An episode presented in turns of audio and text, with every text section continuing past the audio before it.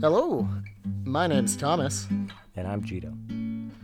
and you're listening to I Think Therefore I, I Google, an amateur philosophy podcast where each episode, Gito and I research a selected topic and discuss it.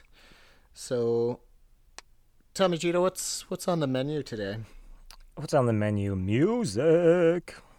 Um, we were talking about things to bring up, and we kind of went a bit wild. We thought we wouldn't talk about old timey Greek philosophers, um, but we thought it'd be interesting to look at the philosophy of music, or or um, even what music is, what it means to us. Uh, at least, I think that's kind of what we focused on. Um, I know one of the reasons we picked this was because we wanted to see what directions each of us would go. Seems like we could go in separate ways, and uh, it would be interesting just to talk about uh, music in general, something that's important to to us, to everyone, and it's something that when you think about is is I think pretty weird. Um, yeah, geez, it was really hard to find any um, any real um, consensus within scientific and philosophical communities on music. I mean, you're asking what direction we're gonna go, and something tells me music isn't one direction. If you catch my drift. You just gonna do you just have a list of like band puns like written down, ready to Uh, go? n- no, but something tells me that's not gonna be the first, and now that's my challenge to get at least one more in. That's that's that's my plan. Uh, all right. Um, see, now I'm thinking too. What if we, we're just gonna sit in silence and start thinking of puns? Well- just go your own way. Oh, that's just one song, whatever. Fine, continue. Um, classic start for us, though. I'm sure we were on Wikipedia. Uh, I was. And I just like that even on Wikipedia, the first thing they said was, you know, there's a number of explanations, uh, but many people say that it's too hard to really um, dumb it down to anything single because people often say music is organized sound, uh, which was coined by a, um, a composer named Edgar Ver- Varese. Um, but then people have said that you know music doesn't even have to necessarily be sound. um, I remember when I was What- in, in in music class. Uh, music class. I said that was like a broad thing. I had a class in university that was like intro to classical music, and they they brought In up a, university, weren't you like a economics and poli sci? yeah, but you know they give you some they give you some leeway to test out some new ground. What if I wanted to be a musician? intro uh, to classical music. Wow, you surprised me. All right, continue. But they brought up this piece in that class called 433, 4 minutes 33 seconds by John Cage, the composer John Cage. And this piece of music is basically three movements, and they direct the performer to appear on stage, indicates, indicate by gesture when the piece begins, and then make no sound throughout the piece only making another like indication at the end of the piece. And this was a piece of music that was performed publicly, and it, I mean, it's caused much like criticism or, or at least like debate about was this music? But you know, this was a composer who put this together, put it on stage, and I like that as being like a counterpoint to saying music is just organized sound. I hope there's someone in the world whose like favorite piece of music is that. Just as like he's like, it's just like it's so transcendental, you know. He's just sitting there tapping his foot. Yeah, this thing, this is a bop. Oh boy. Wow. Interesting. yeah. wow, I didn't hear about that. That's that's pretty cool. Yeah. Um, even just like the the term music, I think it has is kind of tough to talk about because I did read that some cultures don't have a general term for music, or at least it get it gets mixed up with other things. It gets mix, mixed up with music and poetry are kind of like the same word or a mix of words. So I, I was reading that uh, the Inuit don't have a general term for music.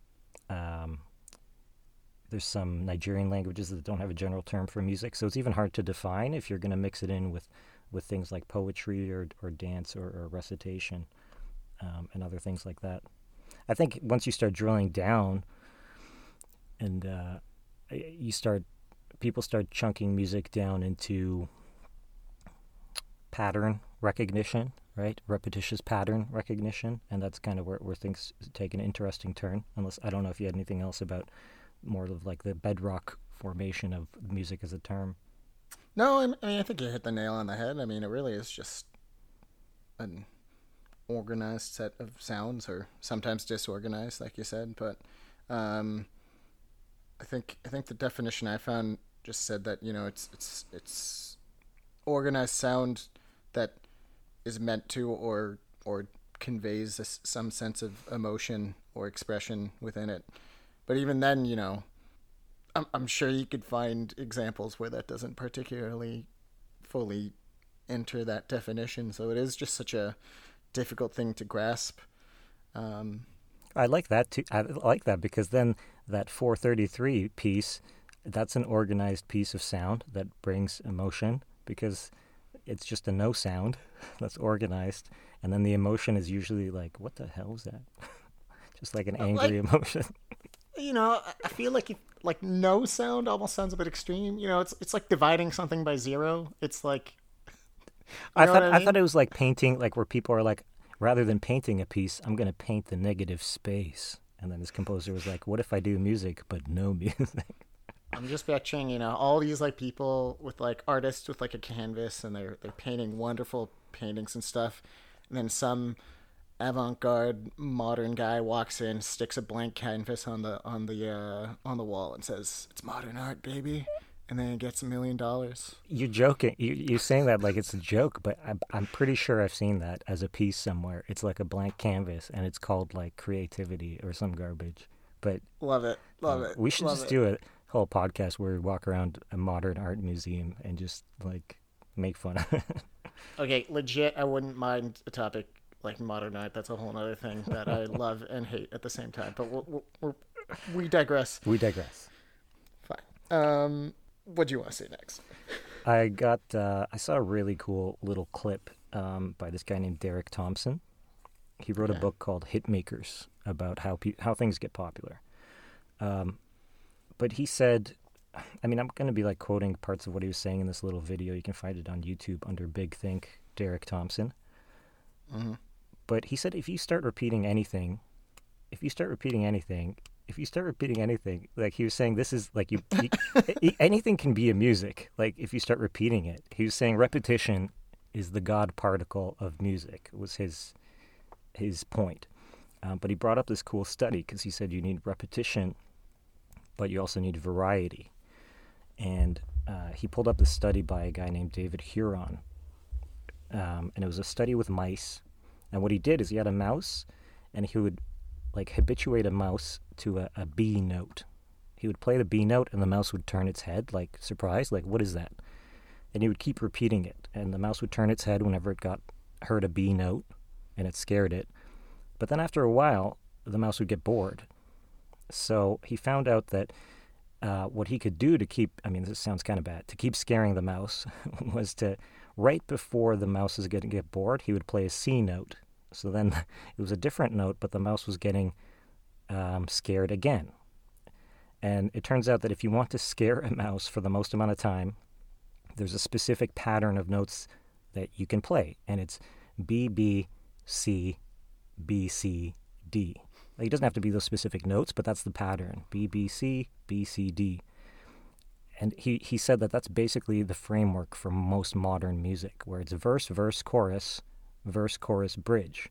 And what that does is it kind of brings a formulaic relationship between repetition and variety, where like you're hearing the same thing and it's kind of catchy, and then right before it's too boring, the new thing comes in, but then it brings in the old thing again because you kind of know it, and then before you get used to it again, it comes after the new thing. So it, he had this interesting way of talking about how musical um, arrangement is is so heavily focused on mixing repetition and variety so that you're constantly surprising your brain, but then treating it with enough like dopamine to be like, I recognize this, but this is new. It was a really cool study that uh, I thought I brought up. Um, no, that kind of reminds me of um, there's uh, one of the things that I came across was a uh, I mean, I first heard of it, heard of it from a YouTube video because actually I feel like 80% of my research this time was like through YouTube videos. But there was a there's a PBS Idea channel and they have a video called is sad music actually sad and they mention this one kind of um, analytical paper called emotional responses to music the need to consider underlying mechanism um, by some a pair of researchers called patrick and Juslin and daniel Västfjäll um, and in it they kind of they propose that there's six components that form um, music or kind of what form what make um, like underlie the emotional responses we um, have to music. And one of them is actually musical expectation which is when music either denies or confirms your expectations of what's going to come next Ah, musically nice. which like based off what you've heard before musically or kind of natural patterns in, in life, you know, that kind of helps pro- provide some of the um, emotion that you get when you listen to music. So exactly what you mentioned in terms of those patterns, um, you know, verse, chorus, verse, chorus, bridge, yada yada yada, or even within melodies, you know, um, naturally, you know, you, you might hear something like a simple major scale or something but if, if it keeps going then it might sound satisfying but if you if you change one note it might sound like a minor or kind of sad melody you know so that's just one of six components that they've proposed which i guess i might as well go through them um, of which two of them i still don't really understand the difference between but maybe you'll, you'll help me out Go ahead. So, Go ahead. um, Go on. so uh, another thing is they mentioned kind of brainstem reflexes in terms of just how the body naturally responds to sound.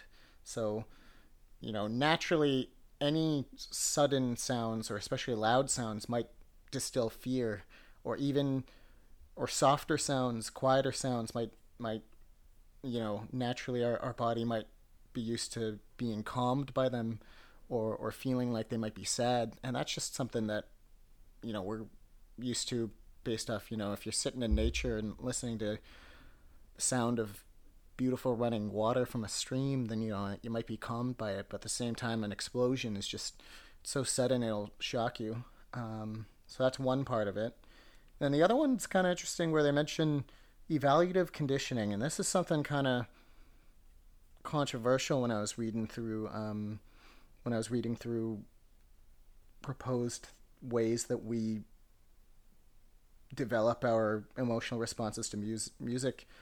And evaluative conditioning, in this sense, basically just means, uh, I mean, I basically understood it as Pavlovian conditioning pretty much. That, you know, growing up, you've listened to happy songs, you've learned that these songs sound happy, and naturally we've developed an instinct to um, hear, well, not instinct, but we've developed a sense that happy songs just sound happy, you know? Yeah. and that part of the reason we feel that way is because we've been culture has kind of trained us to feel that way which by the way i'm going to get to later in an interesting note but i want to get through these first um, then they go on to mention something em- called emotional contagion which this is the part that i didn't completely understand where they said that um, here i'll bring up the paper again because i couldn't really completely get it where was it um, so, this refers to a process whereby an emotion is induced by a piece of music because the listener perceives the emotional expression of the music and then mimics this expression internally. Which, I mean, I kind of just understood that you perceive the emotional expression of the music and then you mimic it. Yeah, So which I is don't- weird. It kind of sounds like the other ones too, right? Cause Well, they like- say which by means of either peripheral feedback from muscles or more direct activation of the relevant emotional representations in the brain leads to an induction of the same emotion. So do they mean that maybe the brain might physically invoke that kind of emotion? I don't know. That was the one part Yeah, in I mean, this. it kind of kind of sounds like that. It's just again like I feel like that sounds like isn't that how our brains work anyway? Like wouldn't wouldn't it work for the happy one too? or, or Yeah, that's, what your brain what is I was doing. feeling. All right. Uh, that- We're- that's we're the not one smart enough, loophole in but these okay. six. I got, I got two more. All right. One which I'm kind of like okay, but one that I'll totally agree with. So, visu- they they they also mentioned something called visual imagery, where some Mm-hmm. you know oftentimes with songs or music, you you'll you'll visualize something. You know, especially if you close your eyes. So. Um, you know, I close my eyes when I'm listening to Vivaldi's Spring, and honestly, it does feel like freaking spring. I listen to that piece, and I feel like I'm it's so funny. I had skipping I had skipping through the forest. and, and, and birds are flying around me i feel like snow white or any disney princess There's one. like, There's one part of it that sounds like a little stream running. Like it just sounds like a, a stream of water. i think i even know which part you're talking about um and then the last one which i totally feel and experience all the time is episodic memory which is pretty much where in in the past you know if if if any song kind of reminds you of a specific memory then it naturally you'll experience feelings of that associate with that memory when you hear that song you know what i mean? So i, I get a i've been listening to music through you know ever since i was still in elementary school. That's when i started. And there's still songs that like i listen to and i'm like oh bro this takes me back to grade eight. Just like oh billy talent just takes me back. Nostalgia you know or like they also uh, in some videos i found they, they pointed out that's kind of interesting that because of that you sometimes can get a happy song reminding you of a sad memory or something you know oh here's that song that my ex and i always listen to and you know it's a really happy song but it makes me feel sad now because of you know all the experiences i have tied with it now. So i don't know it's it was a, a bit of an interesting article. I feel like uh, like paper i feel like some of it's a bit don't completely feel like you know there it's a bit a bit filler but but some of those points i definitely do agree with and sound quite reasonable um yeah Yeah, I got into a rabbit hole a little bit about specifically like minor key and why songs sound sad.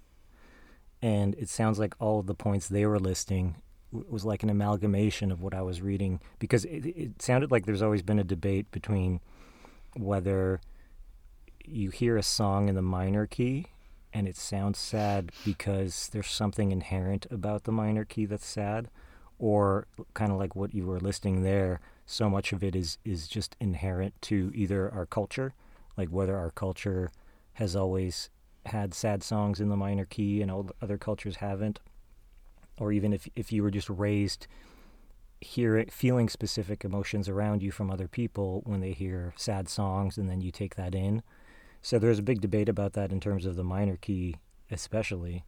Um, and I mean, the one thing I was struggling to figure out when I was researching the music stuff was how much of this stuff is just because if it if, if a lot of it is just cultural and inherent to like how we were raised, then I feel like it kind of makes music less special. like, I I like the idea that like someone had figured out something sad in music that they bring out, and it's not that we put like a sadness on it. It's like, oh, it's almost like discovering something. You know, when we were talking about like discovering ideas and whether you figure something out or if it's just always been there. I, I like the idea that like a sad piece of music is just something someone had like discovered and then brought to people. Um, I, I was reading a bit about like pe- platonic absolutes of music. You know, whether whether there is like Ooh, musical absolutes. throwbacks Yeah. to other uh, love it love it Yeah. Well, even um, because I had a section on just like tied to philosophers, and, and there was debate back in the 19th century about absolute music versus program music. Uh, and a lot of people in the 19th century were talking, argued that instrumental music doesn't convey emotions or images. They claimed that music isn't about anything. And then there was a big group of philosophers, and even guys like Nietzsche, who were completely opposed to this. They said that eh, absolute music that's not what it's like it's program music where you could convey emotions and images like we were talking about with the four seasons where it's like this sounds like a bird chirping or like this makes you feel like you're you know, out in a in a, in a park somewhere. They talked about um, uh, Nietzsche was a big fan of of Wagner, um, who was a composer and uh, he wrote operas and and he was very much trying to convey emotion with his pieces of music, to the point where Nietzsche uh, actually ended up. Uh, I never knew this until I read that he he was an amateur composer himself too because he found, you know, you always think of Nietzsche as someone who's like angry and mean, and hates life, but he, again, he was like he saw the beauty in what music is, and and and again, I feel like if it's if it's That's cult, funny because exactly what you said. I was like, oh, Nietzsche's gonna hate music. And you're like, oh, okay. Well, well, oh look at this guy. it's not all doom and gloom, you know. yeah, apparently he wrote a lot of commentaries like applauding Wagner's music and and had some pieces himself. If we ever do a Nietzsche thing, we should listen to his music. Um, Mm. So when I got down the rabbit hole of minor, the minor key, like you know, like do you think you think it sounds sad, right? Songs in the minor key versus the ma- major key. Yeah, of course. It's Of course, you idiot, that's, that's that's like you dummy. They teach you that in like the first month of uh okay at least I was in high school music musical class but you know I, I was never in uh, you know uh, university classical intro to classical music so I'm I'm talking to the real expert here. Listen, you could play a guitar, and I could play like four chords. So you're the expert today. Um, so, so I found this debate in the middle. Again, some people would say that the minor key is sad because it's it's just what we were raised with, and other cultures don't have the minor key as a sad key. But whenever I would dig deeper, I couldn't find any examples of cultures that don't use the minor key in in terms of sad music. Um, I did find an interesting note that people were saying during the medieval and the Renaissance era, like the the sadness and happiness was was generally more signified by flats in the key signature were associated with soft or mellow and sharps were like associated with agitated and angry. Up until uh, Bach helped introduce the major and minor scale to listeners as we know it today was what people said which I found that a bit more interesting. But what I liked more is a description of, of the minor key being sad um, was the idea of just like um, interference in frequencies. And and I don't know enough music theory to know about this, but yeah. someone pointed me to this lecture by Leonard Bernstein in 1972.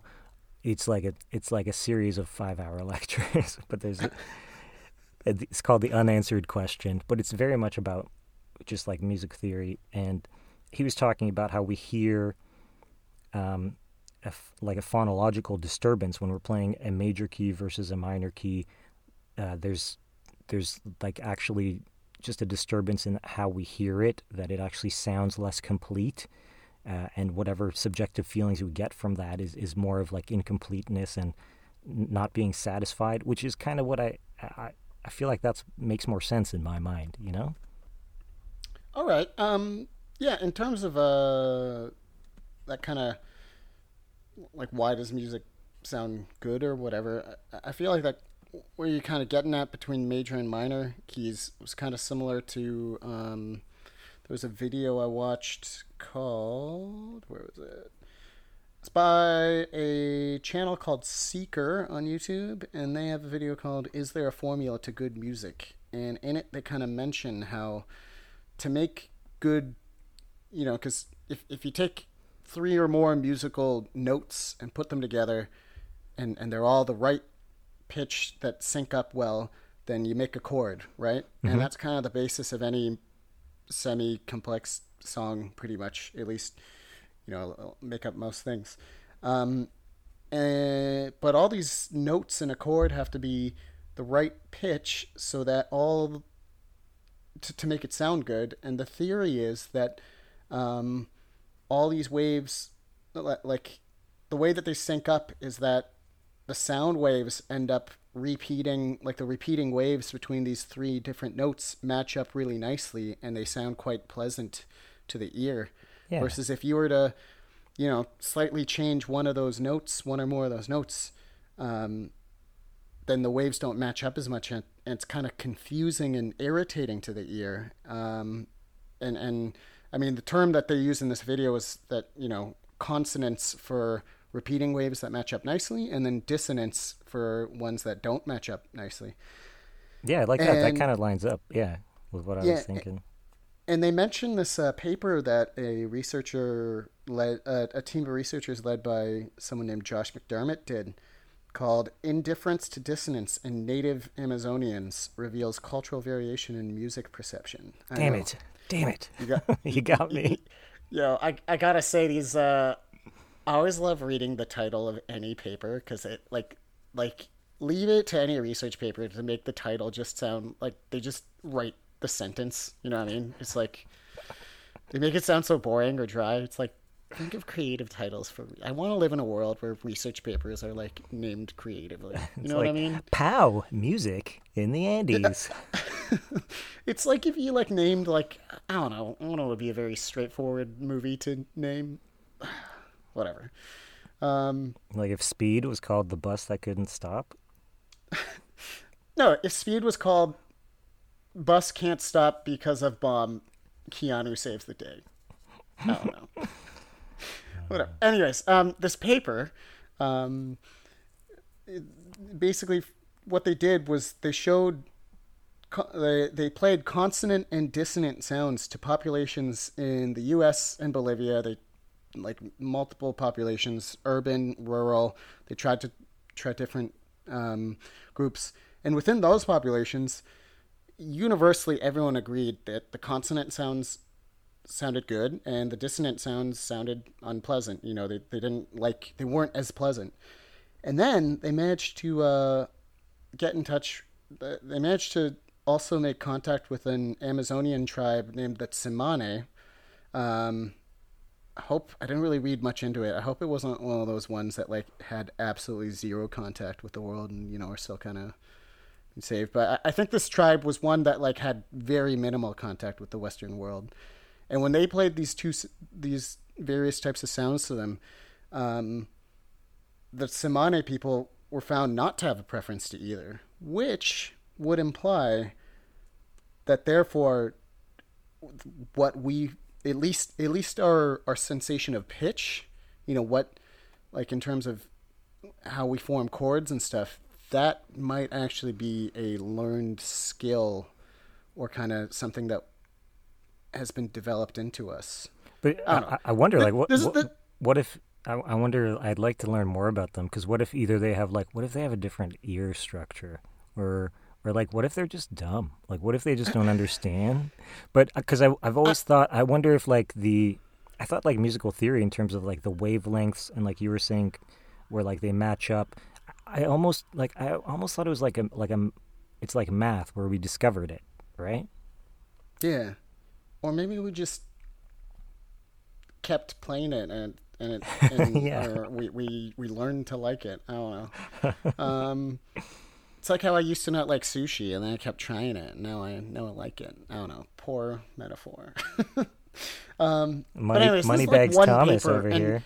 and I heard like, and I've heard, other, I, I watched other videos with anecdotal evidence that would deny the thesis pro- pro- proposed in this paper. So it's hard, it's hard to really, you know, at the end of the day, out of all the things I watched and read and whatever in the past few days, the long story, to make a long story short, I mean, people still don't know for sure. We're all just guessing, but. I just found that one specifically quite interesting. And it also ties in slightly into another term that I heard about called amusia, All right. which is a basically the you know, it's a musical disorder. Anyone who's um anyone who's kind of, you know, may, you may have heard of the term tone deaf, Yep. but or or maybe sometimes people might have some issues with with rhythm. It's basically it's a very general term for anyone who's not musically gifted or anything. It, you don't have to be gifted, but It sounds to me like it's like anybody.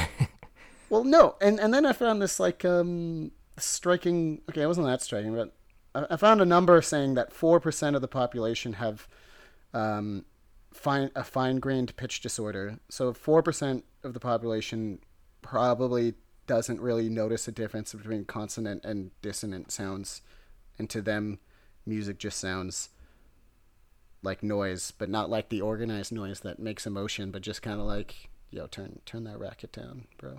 Yeah, that would be that would Oh. be pretty horrible.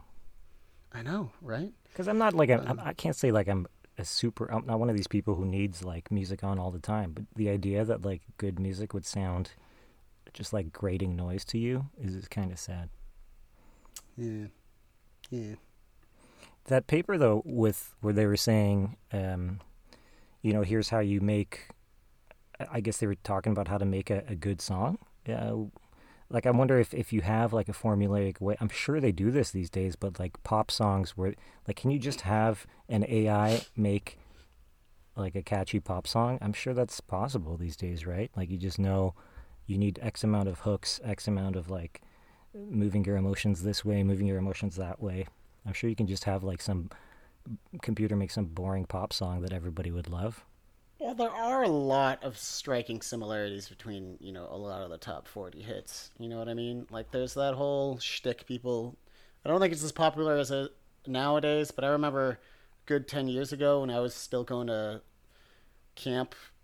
Um, there'd always be, every year, there'd be that one guy who's like, yo, so if you play these four chords, it actually, you know, you could actually sing like Every song. 20 different popular songs. And then they'll they'll sing it and I'm like yeah okay yeah. Heard it last year pal. You're not original. Yeah, but the first time, original the first time it was pretty 20 funny. not original songs and proving that they're not original.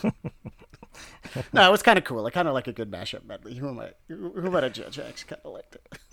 Uh, well, in that way, I um, I like this quote because part of the idea of music too is that it like when we like it, it's kind of like a little drug, right? Like it releases dopamine for whatever reason. absolutely if yeah. if you like if if you and and some of the more poppy stuff can really just be there to just like make you feel good for a second, which I guess is not a bad thing. Steve Pinker, um, he's a, a famous author. He wrote How the Mind Works. He called it music uh, auditory cheesecake. Love me some good cheesecake yeah. And it apparently stirred up a lot of debate. And people were like, You piece of shit. Like, what are you saying? But it's kind of true when it's just like, I just want to put on something to like make me feel good. Um, yeah, because I, I I saw that I saw that uh, I saw that um, term as well, and the way that I understood it was I, I thought the way he describes it is you know that, you know us as humans we've evolved to hear things and and that kind of helps us from a survival point of view, but then the the music aspect is just kind of an additional benefit that's not really necessary to survival, but it's it's nice. It's kind of like cheesecake, you know, right? That, that's what he meant. by Actually, you filled that in way better than I would have. Oh. I was just angry about it, but yeah, no, that makes way more sense. It's true. Although I'm sure people like would debate. so I get it. i'm sure there's people out there who would be like, "No, like I need, I need it to survive. I need music." Well, Uh, yeah, because I think I think Pinker also is the one who said, I'm paraphrasing, but something along the lines of like, so, someone said this, where, you know, music's something that if if it just completely disappeared from the face of the earth and like humans completely forgot about it, like life would still go on and it wouldn't be like, I mean, it'd be different, but it wouldn't be like dramatically different. Like if if we all suddenly forgot how to speak language, speak words with proper grammar, like I just did right now, or, or you know, if technology went back a hundred years or something like that. I, I don't know, like I like that though. That's one of those comments where I, I hear him saying it and I agree with it, but if I hear him say it, I'm also like, you know, you're just gonna get people mad when you say this, right? I mean, you're you're right. There's got to be people on this. uh, I'm sure there's people on this planet who are like, if music didn't exist, I'd kill myself. You know? sure, I'm sure. Yeah. But I'm sure there's people. I've talked to people who would when we talk about like which if, which senses would you rather lose? Like I I'd be like, yeah, I, I don't mind losing my hearing. And other people are like, no way. What? Are you kidding me? I mean, Come on, versus like Uh, your eyes. okay. Let's be honest here. Smell. Really? Give up hearing? Who would smell 100 percent all the way? cut to a picture of like a nose sadly walking away somewhere. Fuck you guys. I mean, like, come on. Shut up. Let's be honest. Because taste, I love food. Eyesight, necessary. Touch, love it. Futurama reference. Uh, I would be happy to lose my smidgen. To anybody out there. I don't remember that one. Sorry, I failed you. Bender's like, I'd be happy to lose any of my six senses, even smidgen. good word, good word. Um, Love it. your little talk though about your little talk. I'm such a jerk. Uh, about like making a good pop song or like making a formula of a song, um, made me think about. I watched the documentary, the Grateful Dead documentary called "Long Strange Trip." Uh, You deadhead. but it's cool because I, to be honest, have always hated blues and jazz, and part of it is because I've just, I think it's like a The Office quote from Dwight, where he's like, "Just play the right notes." Like the whole point of jazz is just like it's supposed to be zany and out there, and like we're playing not the note you're expecting. But I, I guess like the more I've watched tried to get into the dead, I've started to appreciate maybe jazz a little bit more, or at least the way they do it, where I guess they're trying to toy with the ideas of repetition more, or to- toy with the ideas of doing what's unexpected. Yeah. But what was Yeah. interesting about their form of music is that rather than like sitting down and writing A B B A C B A and like you know here's a here's the chorus here's the thing like they got when they were young they were all from like different styles of music and they got super high on acid in parties where not just them but also like the rest of the they did these like um acid tests where the whole everyone in the auditorium would be high and they would be high and they would kind of vibe off of each other and they would just feel like what everyone's emotion was doing and they would all just kind of drive this music. They would improvise around like what people were feeling and what they were giving out from the crowd. So their whole like t- style of music is very fluid and like not rigid which Yeah. kind of puts me in a different like it, it, I don't I feel like that's a completely different area than like a theory of music where it's like here are the right chords to play. I don't even know how you become good enough to play music where you're like we're just going to improvise around like where we think the set is going and yet it's still going to sound melodic. You know what I mean? It's it just seems like so much crazier than when you break down music into here's what good chords sound like. It's a really interesting documentary, although it's like nine hours long. Yeah. I mean, yeah, I, I, I think improvisational music in particular. So you know, like you said, you you you you, you, bluegrass, your your your jazz, your things like that. Um, it's quite interesting. K- kind of like what you, you were getting at. There's a there's a good bit in La La Land where uh, Ryan Gosling's character, who's a jazz musician, is trying to explain to um, Emma Stone. Yep. Anyways, he's he's just they're in the jazz club and he's trying to like explain why it's so amazing. He's like, "There's like a story here. Look, this guy's like bringing in his little bit and like showing off like this bit, and then this guy's creating, and everyone's just kind of mixing and matching, and it's beautiful." And and that is kind of that's that's the reason why like I really don't care about jazz music when it's recorded and I'm listening to it like in earphones or anything. I'm just kind of like whatever. But like live jazz music, I really don't mind watching just for the performance and seeing these people cr- create it. You know what I mean? Maybe I should do that Um, more. I've never really been out to see good live jazz, maybe once or twice, but I mean, I can't. probably will be more fun live. Well, right? once in a while, I, I, I like to do it. Um, Magda, my girlfriend's always surprised, but um, she's like, "Really? You want to go to? The... Never want to go." I'm like, "Once in a while, babe. Once in a while. All right. I'm feeling it now." Oh God, I'm gonna get a message next week from her being like, "Oh, you, we're going to a jazz club next week." Anyways, um, she listens? No.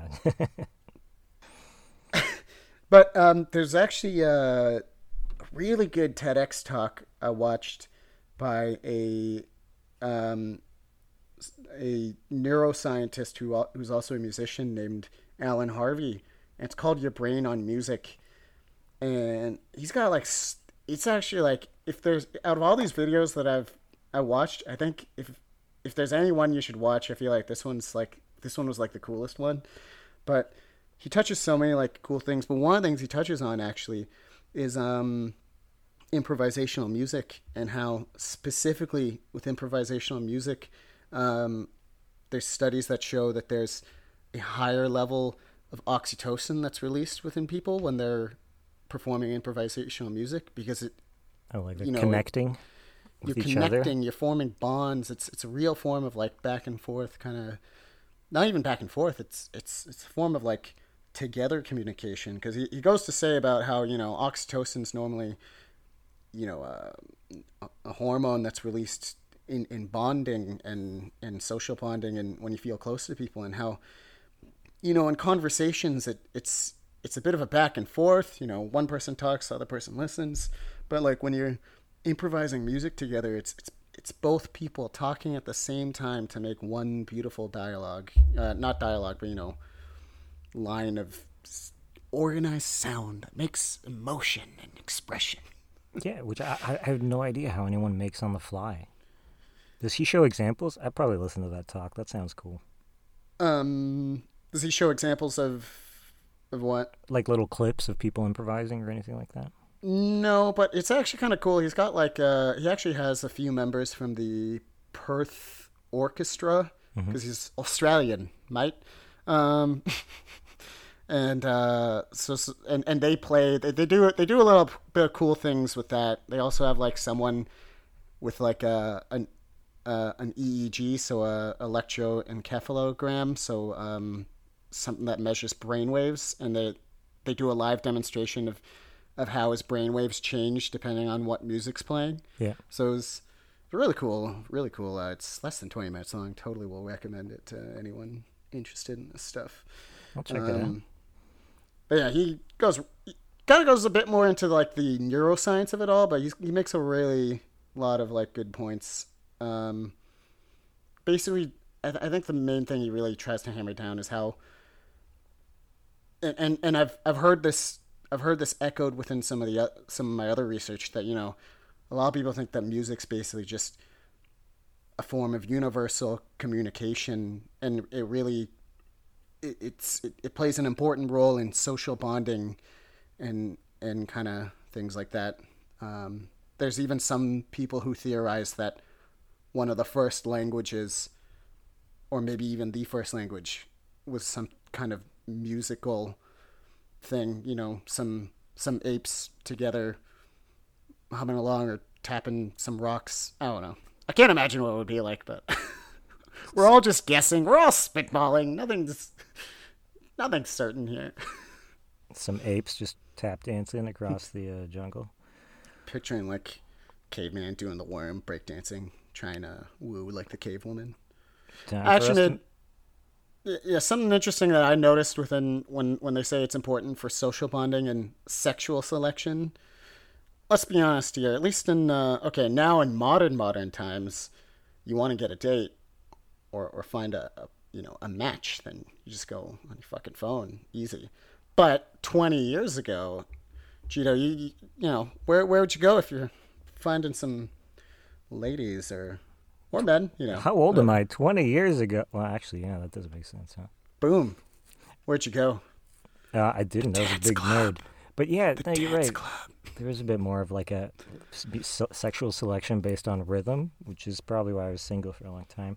Um, what's what's that like anhemusica you were talking about? That term, Amusia. amusia. It almost sounds is like there like amusement. a is there like an a adancia? Uh, I'm sure there's probably something like that. It's just Uh, called being a loser, aka fi- me. fi- find that. Uh, yeah, y- that that's your picture in that and under beside Yeah. that word in the dictionary, right? Uh, but it's funny because I, I did read about how you know dance is basically I mean I didn't get too deep into this but in the same way that we talk about rhythm and um, repetition but also surprise um, there's a lot apparently there's a lot fewer studies about what dancing is the hedonics of movement and in what contexts you're using repetition rhythm and and elements of surprise to create fluid motion you know with your body so there's there's a lot of overlap there for sure I thought when you said what did you do back in the day to to find women, I thought it was going to be a question about like the 1800s, and I was like, yeah, I'd like write a sonnet. Like that's what it used to be like, wasn't it? Poetry. Probably. Hmm. Another note, just uh, just as a small addendum to Amusia. Um, apparently, you know, there's um some languages uh, are considered tonal, which would mean that they have a there's a slight kind of musical element to them where the same syllable but intonated differently or, or with a different tone can you know be considered a completely different syllable. Um, things like a, a, lot of the uh, Southeast Asian languages, so like Mandarin and Thai, and and some of the Scandinavian languages as well. Um, and it was just I was, I was reading about how people who have struggle with differentiating pitch actually can have more difficult like have a more difficult time understanding these languages because of that. And at the same time, and this is what I find very interesting, amusia, so you know, people being uh, tone deaf or, or, or having trouble differentiating pitch occurs less frequently within populations that speak these tonal languages. Oh. Which only further implies that that is a learned skill. Weird. I know, but that is interesting. So if you want your uh, if you want your son or, or, or daughter to be the next uh, maestro, you gotta pop those headphones on while while they're still in the belly. I don't know. I don't know how scientific that probably means anything, but you know what I mean. Get them going early. Music on the belly. You force them to play that piano early on. I don't want to play anymore. Do it. You need to learn like the other kids. Um, I had a, a little bit of his, historical trivia about uh, our, our, old friend Plato, which is kind of off topic if you don't mind a non sequitur. But apparently he. I love a good non sequitur. when it comes to Plato, he believed that music ha- had an influence on the soul, but he believed that it was purely dichotomous. Like there was only good, there's either good music or bad music. Uh, that's actually what he thought. And he said like sharing bad music was horrible for the civilization. And apparently his main anger was was pointed towards this double flute called an aulos. If you see pictures of people back in the day, like it's it's like a flute, but it looks like the letter Y. Um, but apparently he hated this instrument in the Republic. He wrote it as like he characterized bad people as someone who yields day by day to desires at hand, drinks heavily while listening to the flute. Like that was his like biggest thing. Apparently, because it like the way it was structured was it was kind of less harmonious than certain other instruments and necessitated more um, improvisation and how it was used. But yeah, apparently Plato, he was like, "There's good music and bad music, and never play this damn aulos flute, or else you're a horrible person." Interesting, interesting. Oh, Plato never cease to surprise me. That's kind of all I had. The only other thing I really wanted to mention was how, um, at least personally to me, because the first thing that I thought of before I even read anything was just how uh, how I always found it interesting how contextual music can be. Because mm-hmm. I quite like a very large, wide variety of, of, of musical styles and genres but I still kind of accept that you know certain songs aren't appropriate in certain situations. You know what I mean? Yeah. And and sometimes I find that only by being exposed to those situations would I learn to appreciate um, certain music. You know what I mean? Like so, so, like what kind of music? You don't really like country until you go somewhere super rurally where there's like actual cowboys and stuff, and you're like, wow, this I get it, I get it now. You know what I mean? Or my favorite example that you'll totally relate to. I never really liked. I never thought I quite liked a mix of like metal and grindy techno until I played Doom 2016. And like now, if I listen to the like, Doom soundtrack, I'm like, oh, I'm like in the gym trying to get shredded. Well, and and I'm listening to that. I'm just like picturing. Well, it's funny that you can. Funny that you can that you can take it then. Like you can originally get into it because of the, the context. Like you wouldn't have liked it originally, but then you do because of what you did while playing. But then you can take it out of that context now and be like, okay, when I need something a bit more angry and like energetic. Like you're then using it, so it's almost like you've learned to enjoy it. You've taken it Well, it's out like a where you had it. It's it. like that term. It goes back to those um, mechanisms to developing emotional responses to music that that paper mentioned earlier. So I guess that's kind of showing off kind of evaluative conditioning and episodic memory and applying that. You know, so It made me, actually it did it made me think um, that guy I talked about way back at the start of the podcast, David Huron, who did those mice experiments. I ended up reading his paper, which is also written. The title is like you would say, it's just like completely boring. A psychological approach to musical form: the habituation fluency theory of repetition, um, aka how to make bops. And he had one thing that made me think of was he, he wrote down these different types of strategies of repetition for different types of music. And there was the variation strategy, the rondo strat, like we were talking about before, where it's like B, B, and then you spike it with C, and then back to B. But one that he talked to. C. What kind of date rape drug is that? Jesus, C, vitamin C, orange juice.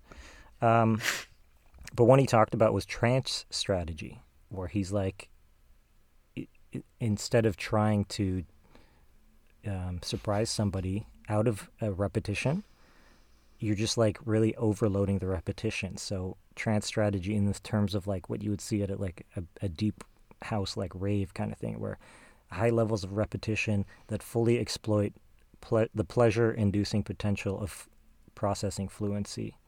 So the whole point here was that he said the other types of music where you're kind of using these patterns, they can create emotion, but trance strategy where you're just using repetition to invoke what you already have, he said it's more focused on the internal world, whereas the other songs are, are more focused on the external, and that the trance strategy is, is dependent on like the listener disposition. So it's more like you really go in inward, and I could probably see how that would be it makes me understand why you could enjoy being at a, at a at a rave where the music is just like the same thing over and over, but it's more It is highly repetitive. it's yeah. more of a trance kind of going deep inwards within yourself kind of thing.